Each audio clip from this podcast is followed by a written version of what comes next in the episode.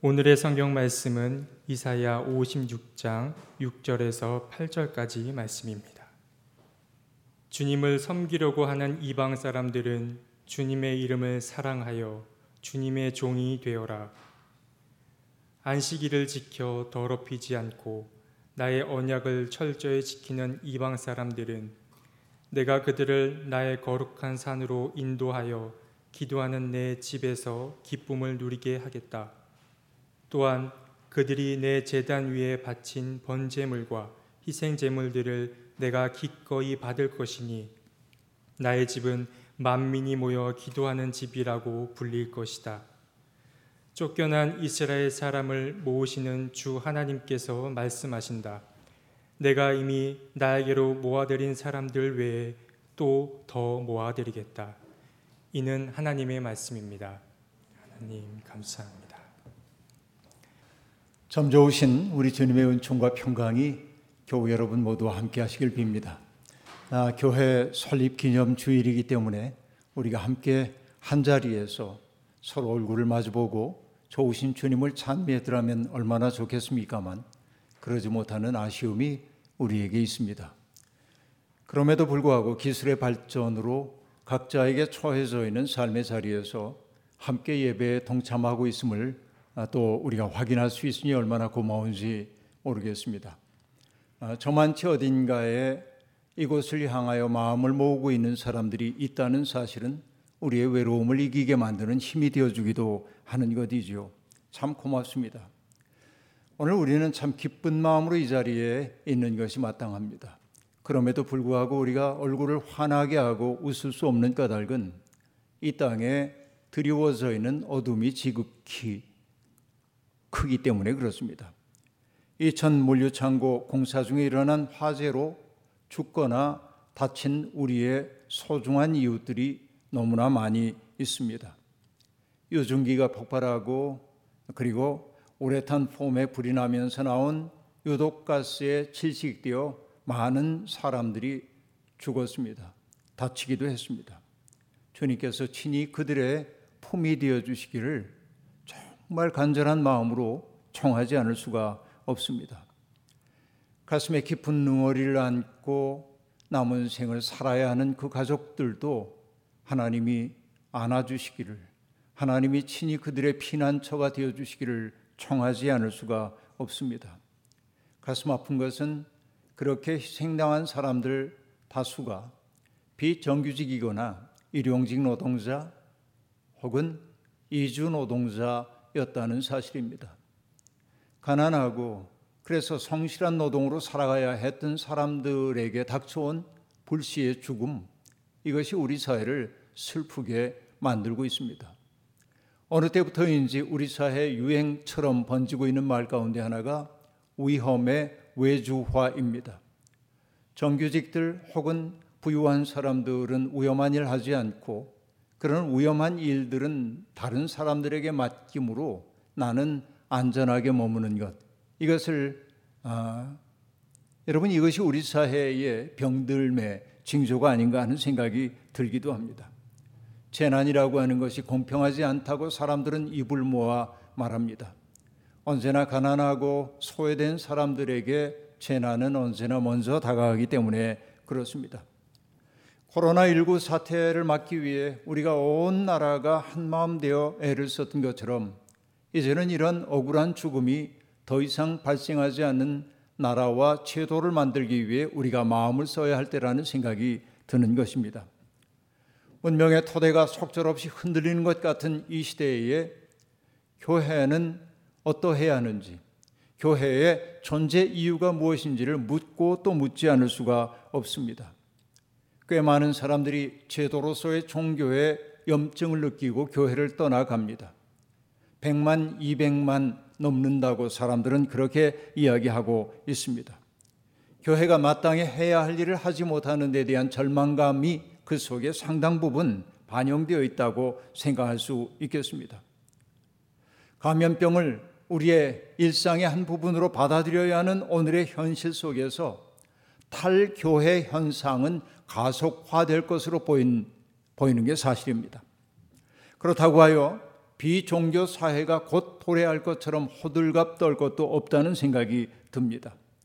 오히려 사람들은 흔들리는 우리의 마음을 든든하게 붙들어 줄 어떤 영혼의 닻을 필요로 하기 때문에 그렇습니다.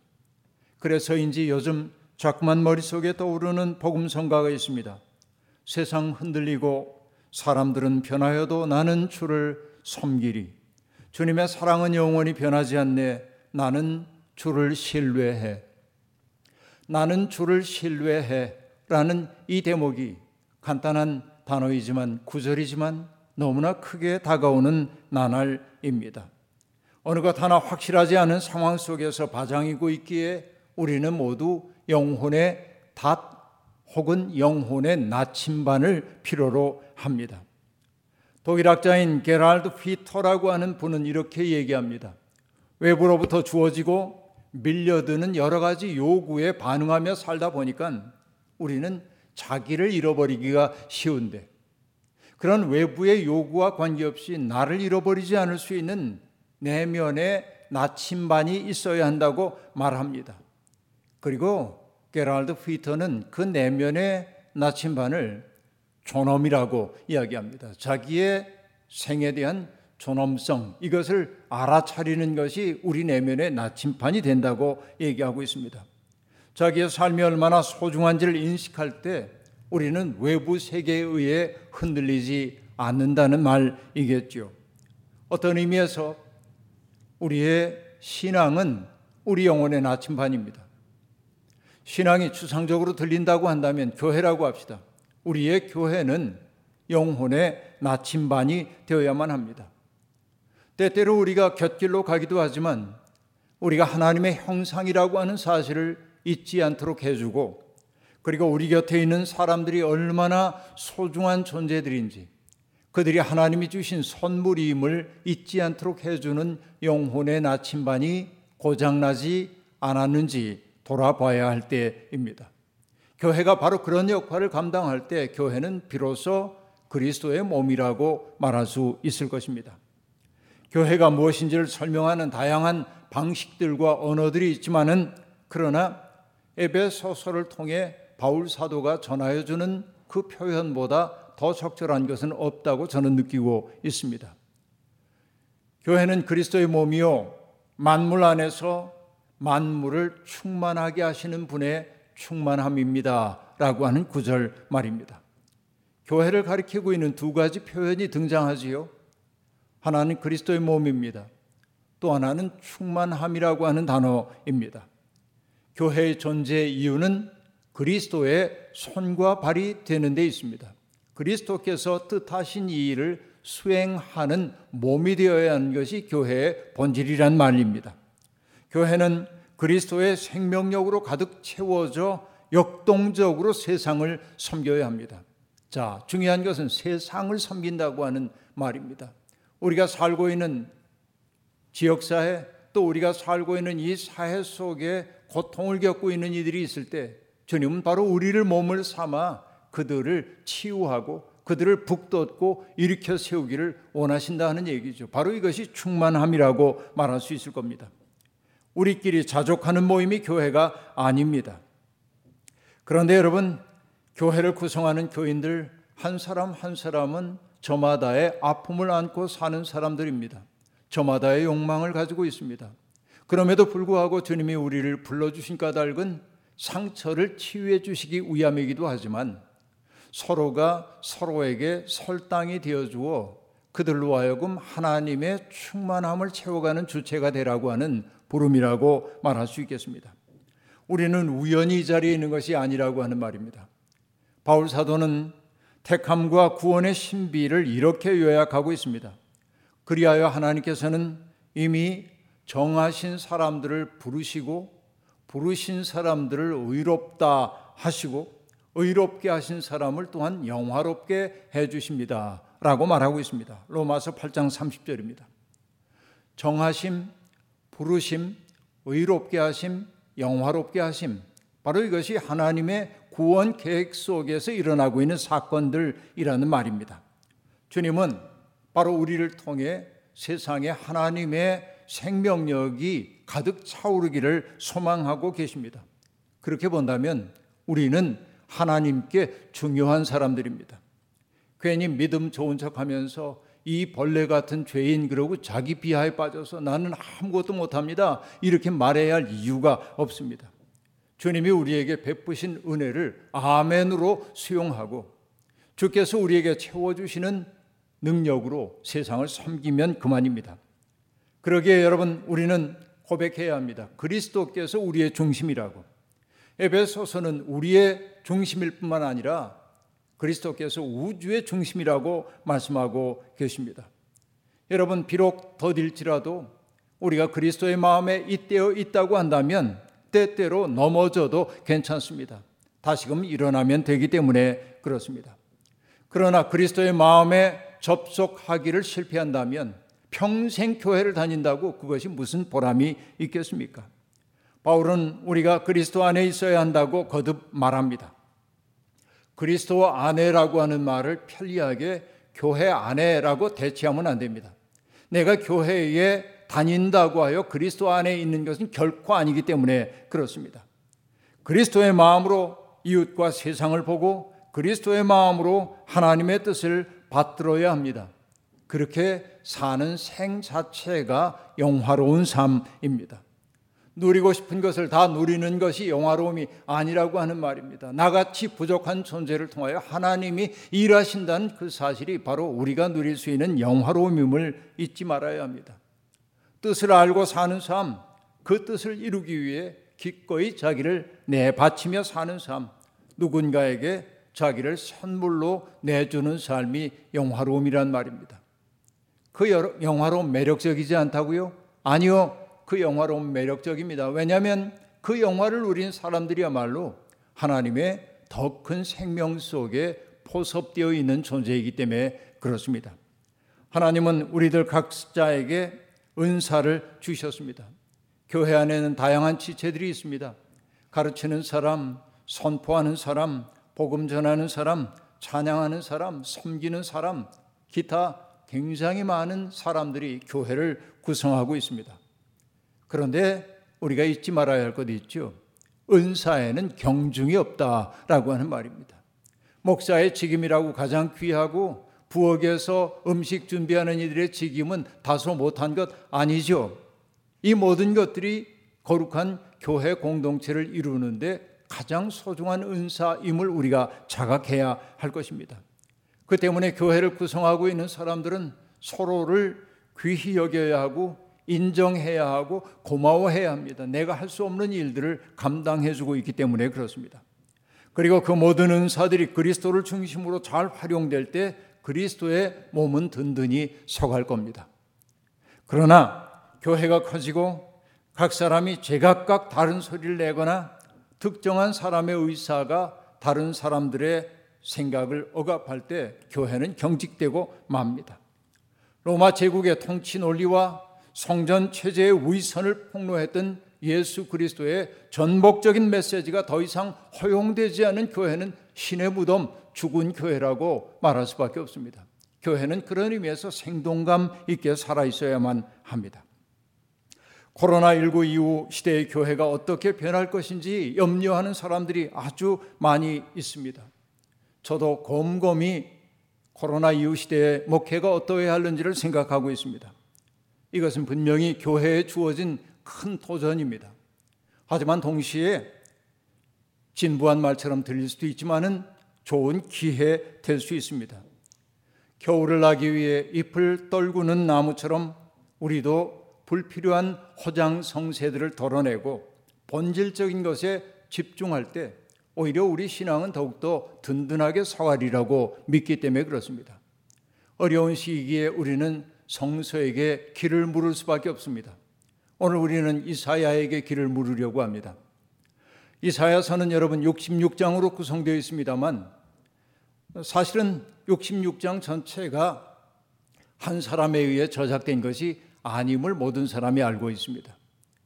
1장부터 39장까지는 주전 8세기의 예언자인 원 이사야의 글이고 40장부터 55장까지는 바벨론 포로 생활을 하고 있던 중에 이사야의 이름을 아, 사용한 사람의 예언으로 돼 있고 그래서 우리는 그를 제2 이사야라고 얘기하고 그 다음에 56장부터 66장까지는 바벨론 포로 생활에서 귀환한 사람들의 삶을 반영하고 있고 그래서 이스라엘의 회복에 대한 메시지가 많이 있기 때문에 우리는 그 대목을 제3이사야라고 그렇게 편리상 구분을 하고 있습니다. 세 개의 시대의 이야기가 하나의 책 속에 묶여져 있다는 얘기입니다. 그런데 금방 얘기했다시피 56장은 제3이사야서가 시작되는 대목입니다. 근데 거기에서 아, 포로기 이후에 새로운 공동체를 세워야 했던 그 사람들의 그 과제를 반영하고 있는 메시지가 등장하고 있습니다. 그 첫 대목이 이렇게 시작됩니다. 주님께서 말씀하신다. 너희는 공평을 지키며 공의를 행하여라. 나의 구원이 가까웠고 나의 의가 곧 나타날 것이다. 라고 말합니다. 자, 새로운 나라의 토대로 두 가지의 기둥을 지금 얘기하고 있습니다. 하나는 공의이고 또 하나는 공평입니다. 공평이라고 번역된 단어는 미슈팟입니다. 법을 법관이 법대로 집행하는 것이 바로 공평입니다. 부하다고 해서 가난하다고 해서 혹은 세력이 있다고 혹은 없다고 해서 법을 굽게 하면 안 됩니다. 이게 공평입니다. 이것이 서 있을 때 한 사회는 건강해집니다. 그러나 그 다음에 공의라고 번역되어 있는 단어는 세다카라고 하는 말인데 이것은 공평만으로는 사회가 냉랭하고 차가울 수밖에 없기 때문에 정말 중요한 것은 하나님의 마음이 제도 속에 들어와야 한다는 거예요.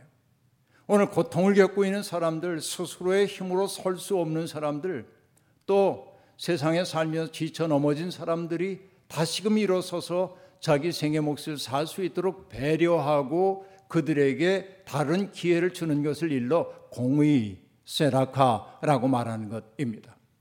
오늘날 여러분 패자 부활전이 허용되지 않는 우리 사회, 승자 독식 사회는 세다카가 무너진 사회라고 볼 수 있습니다.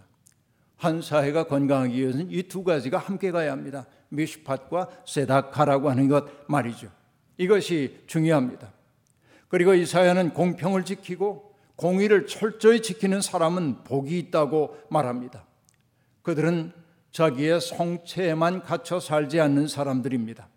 다른 사람들의 마음을 헤아리고 그들의 소리에 귀를 기울이는 사람입니다. 바로 그것이 하나님의 백성이어야만 합니다. 어차피 우리는 타자들과 함께 살 수밖에 없도록 운명 지워진 존재이기 때문에 그렇습니다.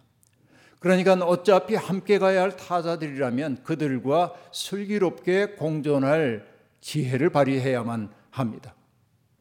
가끔 EBS에서 방영하는 세계 테마 기행을 볼 때가 있는데요. 세계 각지의 아름다운 풍경과 문물을 보는 재미가 쏠쏠합니다. 그런데 이야기를 이끌어가는 프레젠터의 역할이 참 중요합니다. 풍경이나 사람을 단순하게 보여주고 소개하는 사람들이 있습니다. 그는 낯선 사람으로 처신합니다. 그런데 어떤 사람들은 다릅니다. 금방 그 사람들과 친밀해져서 흉허물 없이 어울리고 그들의 삶 속에 쑥 들어간 것처럼 보이는 사람들이 있습니다. 바라보면서 언제나 놀라죠. 어쩜 저렇게 낯선 사람들과 거리를 순식간에 좁힐 수 있지? 그 친화력은 어디에서 오냐면 그들에 대한 존중에서부터 오는 것입니다. 바로 그 친화력이 우리에게 필요하다고 얘기할 수 있습니다. 저는 그런 이들을 일러 사귐의 장인들이라고 말하는데요. 그렇게 사귀는 사람들 이게 중요해요. 우리는 우리가 만나고 살아가야 할 타인들을 다양한 방식으로 대합니다. 여러분은 어떠한지 한번 생각해 보십시오. 미셸 과스트라고 하는 분이 계신데 그분이 쓴 글 가운데 이런 얘기가 등장합니다. 타인이란 누구입니까? 길거리에서 만나는 사람, 이웃에 사는 사람, 함께 일하는 사람, 당신처럼 기쁨과 슬픔의 의미를 아는 사람, 당신이 때로는 참을 수 없는 사람, 길에서 지나치기는 하지만 한 번도 말을 걸어본 일이 없는 사람, 한 번도 본 적이 없기 때문에 전혀 생각해 보지도 못한 사람, 대개 우리가 타인 그러면 이렇게 생각들을 한다는 겁니다. 그러나 다른 방식의 인식도 있습니다. 이렇게 말합니다. 타인이란 당신이 모든 사람들에게 형제가 됨으로써 완전한 사람이 되기 위해 사랑으로 결합해야 할 사람, 당신이 인생을 성공으로 이끌고 예수 그리스도 안에 성취된 보편적 구원의 행진에 참가하고자 한다면 사랑으로 결합해야 할 사람. 우리는 타인들을 어떤 방식으로 대하고 있습니까? 미셸 과스는 이렇게 말합니다. 타인이란 아버지께로부터 보내어진 사람 또는 그리스도께로부터 오는 사랑의 요청, 타인이란 하나님께서 당신을 드러내는 도구가 되는 사람이라고 말합니다. 이 마음으로 사람들을 대할 때 평화가 시작되는 것 아닐까요? 교회는 바로 이런 삶을 연습하는 곳이어야만 합니다. 하나님이 이루어 가시려는 세상에서 배제되어도 괜찮은 사람은 없습니다. 이사야는 주님의 뜻대로 살고자 하는 사람 혹은 백성이라고 한다면 그 사람이 비록 고자이거나 혹은 이방인이라고 해도 차별해서는 안 된다고 말합니다.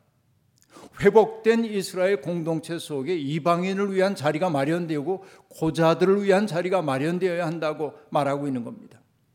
이방인들이 만일 주님께서 나를 당신의 백성과는 차별하신다라고 말하도록 만들거나 또 고자들이 나는 나는 마른 장작에 지나지 않는다고 말할 수밖에 없는 분위기를 만든다면 그런 이들은 하나님의 백성일 수 없다고 제3 이사야는 지금 말하고 있는 것입니다. 하나님은 그런 이들도 아끼시는 분이기 때문에 그렇습니다. 우리가 잘 알고 있는 요나서의 마지막 대목을 여러분 기억하십니까? 요나서의 마지막 문장이 뭔지 여러분 혹시 아십니까? 요나는 니느웨가 무너지기를 지금 학수고대하고 바라보고 있습니다. 하나님이 심판하실 생각이 없자 공시렁거립니다. 내가 이럴 줄 알았다고. 그때 하나님이 요나에게 하시는 마지막 말씀이 무엇입니까? 이 큰 성에는 좌우를 가릴 줄 모르는 사람들이 12만 명도 더 되고 짐승들도 수없이 많은 이 큰 성읍 니누웨를 어찌 내가 아끼지 않겠느냐? 어찌 내가 아끼지 않겠느냐라고 말합니다. 아낌이야말로 하나님의 하나님 다우심이라고 말할 수 있습니다. 하나님은 아끼십니다. 이 안에 들어와 있는 사람들만 아끼는 게 아니라 저 바깥에서 헤매고 있는 사람들까지도 아끼십니다. 하나님은 그들조차도 당신의 백성으로 삼기를 원하십니다. 하나님은 그 마음에 잇대어 살려는 사람들을 주님의 거룩한 산으로 인도하여 기쁨을 누리게 하십니다. 하나님은 쫓겨난 이스라엘 사람들을 모으시는 분입니다. 쫓겨난 백성들을 모으시는 분입니다. 쫓겨나서 설 자리를 잃어버린 사람들에게 설 자리를 제공하는 것이 신앙 공동체의 소명이란 말입니다. 그 때문에 오늘 본문은 말하죠. 나의 집은 만민이 모여 기도하는 집이라고 불릴 것이다. 만민입니다. 선민만이 아닙니다. 만민이 모여 기도하는 집이라고 주님의 교회는 그러해야 합니다. 코로나19로 인해 많은 교회들이 교인증을 발부하거나 QR코드를 부여하여 출입자들을 통제하고 있습니다. 교인 증명서를 내지 않으면 못 들어가는 겁니다. QR코드 빠져 있으면 못 들어갑니다. 예배 참석 못 합니다. 이렇게 얘기하고 있습니다. 감염을 막기 위한 불가피한 조치로 이해할 수는 있지만 왠지 좀 불편합니다. 모두에게 열린 교회, 환대의 공동체는 불가능한 것일까요? 이런 고민이 우리 앞에 있습니다. 어느 분이 대안으로 제시한 것이 제 마음에 크게 와닿았습니다. 찾아가는 환대를 베풀 때라는 거예요, 지금. 사실 이 말은 흩어지는 교회라고 하는 개념을 새롭게 정의한 것이라고 저는 받아들이고 있습니다. 어렵고 외로운 이들 곁으로 교회가 나아가야 한다는 말입니다. 사실 이사야 58장은 하나님이 기뻐하시는 금식이 무엇인지를 아주 구체적으로 설명하고 있습니다. 음식을 중단하는 것만이 금식이 아니라는 겁니다. 부당한 결박을 풀어주는 것, 몽의 줄을 끌어주는 것, 압제받는 사람을 놓아주는 것, 모든 멍에를 꺾어버리는 것, 굶주린 사람에게 먹을 거리를 나누어 주는 것, 떠도는 불쌍한 사람을 집에 맞아 들이는 것, 헐벗은 사람을 보았을 때 그에게 옷을 입혀 주는 것, 고륙을 피하여 숨지 않는 것이 진짜 금식이라는 것입니다. 우리 신앙의 방향이 바로 그런 방향으로 꾸준히 개혁되어 나가야 합니다. 저는 우리 청파교회가 점점 이런 일들을 통해 찾아가는 환대를 통해 세상을 그리스도의 마음으로 충만케 하는 소명을 온전히 받들기를 소망합니다. 주님의 은총으로 우리 교우들 서 있는 삶의 자리 어디에서나 사람들에게 스스로를 선물로 주고 바로 여러분이 서 있는 삶의 자리가 주님이 초대해 주신 환대의 자리임을 알아 마음 시린 사람들을 따뜻하게 보듬어 안는 회복의 자리가 될 수 있기를 주님의 이름으로 축원합니다. 아멘.